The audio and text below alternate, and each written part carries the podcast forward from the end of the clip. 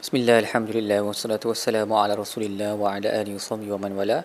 InsyaAllah dalam episod kali ini kita akan membincangkan tadabur bagi muka surat 110 Surah Al-Ma'idah ayat 14 sehingga ayat 17 Baik, muka surat ini uh, bersambung lagi cerita uh, keganjilan akidah dan juga kecelakaan perbuatan uh, ahli kitab khususnya uh, kaum Nasrani lah, golongan Kristian jadi bagi ayat pertama wa minal ladzina qalu inna nasara dari kalangan mereka yang berkata kami adalah nasara Kristian. Akhadna misaqahum kami telah mengambil daripada mereka perjanjian tetapi mereka lupa sebahagian daripada apa yang mereka diperingatkan.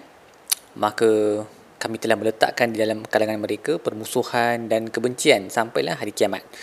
Jadi Syekhul Islam Ibn Taymiyah berkata, ayat ni menjadi nas, menjadi dalil bahawa mereka memang betul-betul telah meninggalkan sebahagian daripada apa yang mereka perintahkan.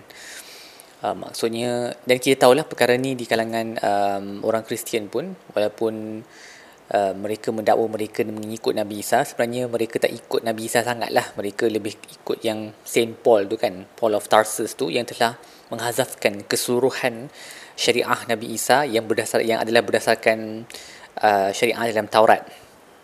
Dan Ibnu Taimiyah sambung disebabkan mereka meninggalkan apa yang mereka diperintahkan untuk melakukan maka mereka terjatuh ke dalam permusuhan dan kebencian.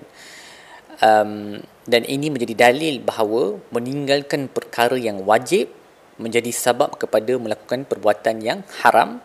Seperti mana yang telah berlaku mereka ni lah. So mereka tinggalkan perkara yang wajib mereka buat. Mereka maka mereka terjatuh dalam perkara yang haram iaitu kepermusuhan dan kebencian. Maka kita pun kena reflect lah. Kalau kita tinggalkan perkara yang Allah sudah wajibkan percaya kita akan terjatuh ke dalam perkara-perkara yang yang haram. So mungkin nazir ataupun um, equal kepada konsep ni boleh kita jumpa dalam surah Al-Ankabut di mana Allah berkata inna salata tanha 'anil fahsya'i wal munkar.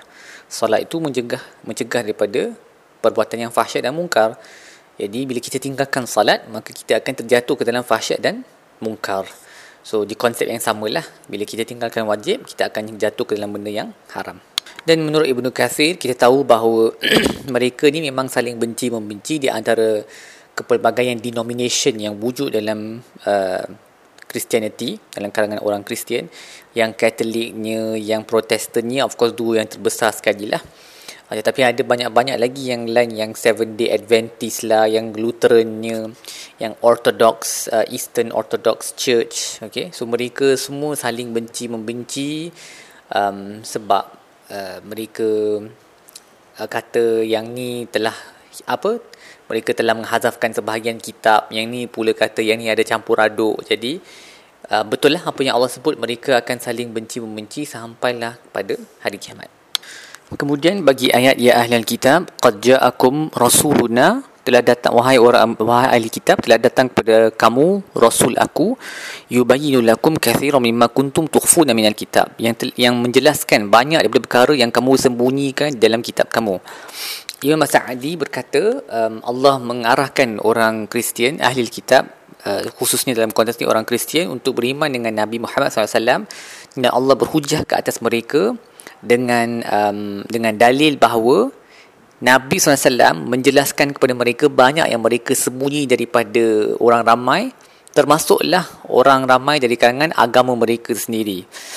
Uh, maka bila Allah bila Nabi datang dengan Al-Quran ni semua benda yang mereka tersembunyi itu menjadi jelas lah dan ini menunjukkan bahawa memang Nabi adalah Nabi. Sebab macam mana Nabi boleh tahu benda yang tersembunyi dalam kitab mereka? Yang pengikut agama mereka sendiri pun tak tahu melainkan kalau dia menerima wahyu daripada Allah. Lagi-lagi Nabi tu ummi kan tak reti membaca dengan menulis. Jadi memanglah dia menjadi bukti yang kuat tentang kenabian baginda sallallahu alaihi wasallam. Kemudian bagi ayat yahdi bihillah yahdi bihillahu man ittaba'a ridwanu ridwanahu subul salam. Imam Sa'adi berkata Allah akan memberi hidayah kepada mana-mana orang yang berusaha berijtihad untuk um, sampai kepada ridha Allah Allah akan memberi hidayah mereka kepada jalan-jalannya yang penuh kebahagiaan subul salam uh, maka objektifnya akan jadi baik dan dia apabila dia mengikut jalan tersebut dia akan terselamat daripada azab dan dia akan sampai kepada Darussalam iaitu syurga. Dan maksud jalan ni sebenarnya adalah berilmu dengan kebenaran dan beramal dengan ilmu tersebut. So inilah um, hadiah yang Allah akan kurniakan kepada mereka yang um, berusaha untuk mencari ridha Allah.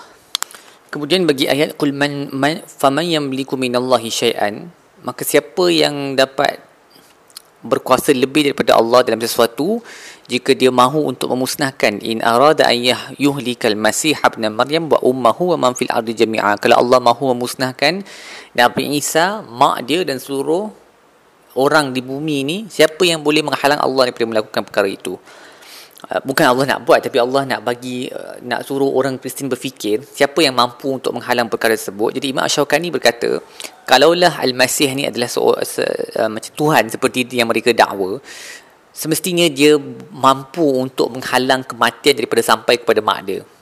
Tetapi mak dia mati juga. Sayyidatina Maryam meninggal juga. Dan Allah mengkhususkan Uh, nama mak uh, sebutan mak dia tu wa ummuhu wa man fil ardi wa man fil ardi jami'an dan juga semua orang di bumi ni walaupun kalau dah sebut semua orang di bumi ni dah termasuk mak dia sebab nak tunjukkan selalunya kalau kita boleh selamatkan seseorang tu kita akan selamatkan mak lah kan. Kalau Nabi Isa tak mampu untuk selamatkan mak dia maka dia jelas menunjukkan yang Nabi Isa tak ada kuasa sedikit pun dalam qadar. Maka macam mana dia boleh jadi Tuhan dan kemudian Allah sebut yakhluqu ma yasha Allah cipta apa yang dia mahu. Kenapa Allah sebut ayat ni? Menurut Imam Sa'adi untuk untuk uh, sekali lagi menolak hujah orang Kristian uh, yang antara sebab mereka berkata Nabi Isa adalah Tuhan ialah kerana dia lahir tanpa bapa. Jadi Allah berkata Allah cipta apa yang dia nak. Jadi tak ada apa-apa yang yang ganjil ataupun special tentang ciptaan Nabi Isa. Kalau dia mahu dia mencipta um, manusia daripada mak dengan bapa seperti keseluruhan Banu Adam ataupun dia mencipta uh, seseorang daripada ibu tanpa ayah seperti Nabi Isa ataupun dia mencipta seseorang tanpa ibu maupun tam, maupun ayah dan ini seperti Nabi Adam dan kemudian isteri ini dicipta daripada dia. Jadi Allah buat apa yang dia nak. There's nothing special about Nabi Isa dalam in terms of dia punya ciptaan tu di sisi Tuhan sebab Allah mahu uh, mampu membuat segala-galanya. Baik, apa kita belajar dalam buku surat ini? Yang pertama, ingat antara bahu antara ukubah ataupun azab Allah adalah um, Allah meletakkan di dalam satu umat itu permusuhan dan kebencian. Seperti mana yang telah dia letakkan di kalangan orang Kristian kerana mereka melupakan apa yang mereka telah diperintahkan untuk melakukan.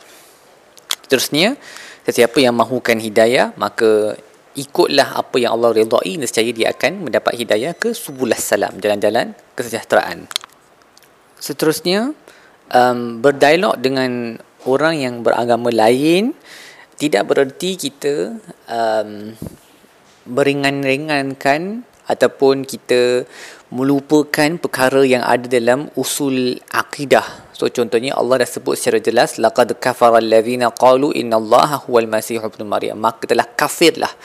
Sesungguhnya telah kafirlah orang yang berkata Allah adalah Masih ibnu Maryam. Jadi itu kita tak boleh kompromi lah. Kita boleh dialog tentang perkara-perkara yang lain. Tapi yang tu memang kita memang tak boleh terima langsung. Sebab Allah dah sebut dia adalah perbuatan orang kafir. Dan akhir sekali dari segi aplikasi mungkin kita boleh cuba berdakwah kepada mana-mana orang Kristian yang kita kenal panggilnya kepada Islam sambil menggunakan uh, ibarat-ibarat ataupun penerangan seperti yang disebut oleh, oleh, Allah di dalam Al-Quran ni yang boleh bagi dia nampak kebatilan uh, agamanya dan kekuatan hujah Islam. Uh, dalam masa sama kita tidak um, berkompromi dalam usul akidah kita sendirilah. So contohnya Allah sebut, ya ahlal kitab qad ja'akum rasuluna yubayyinu lakum katsiran mimma kuntum tukhfuna minal kitab. Telah datang kepada kamu rasul yang menjelaskan banyak perkara yang kamu uh, sembunyi dalam kitab. So kita kalau kita tahu contoh-contoh tersebut mungkin kita, kita boleh sebutlah. Okey ataupun apa-apa cara yang boleh melembutkan hati orang Kristian tersebut. Baik, setakat itu sahaja tadabbur kita bagi buku surat ini. InsyaAllah kita akan sambung dengan episod-episod yang lain. Wassalamualaikum warahmatullahi wabarakatuh. Wa ala alihi wa sahbihi alamin.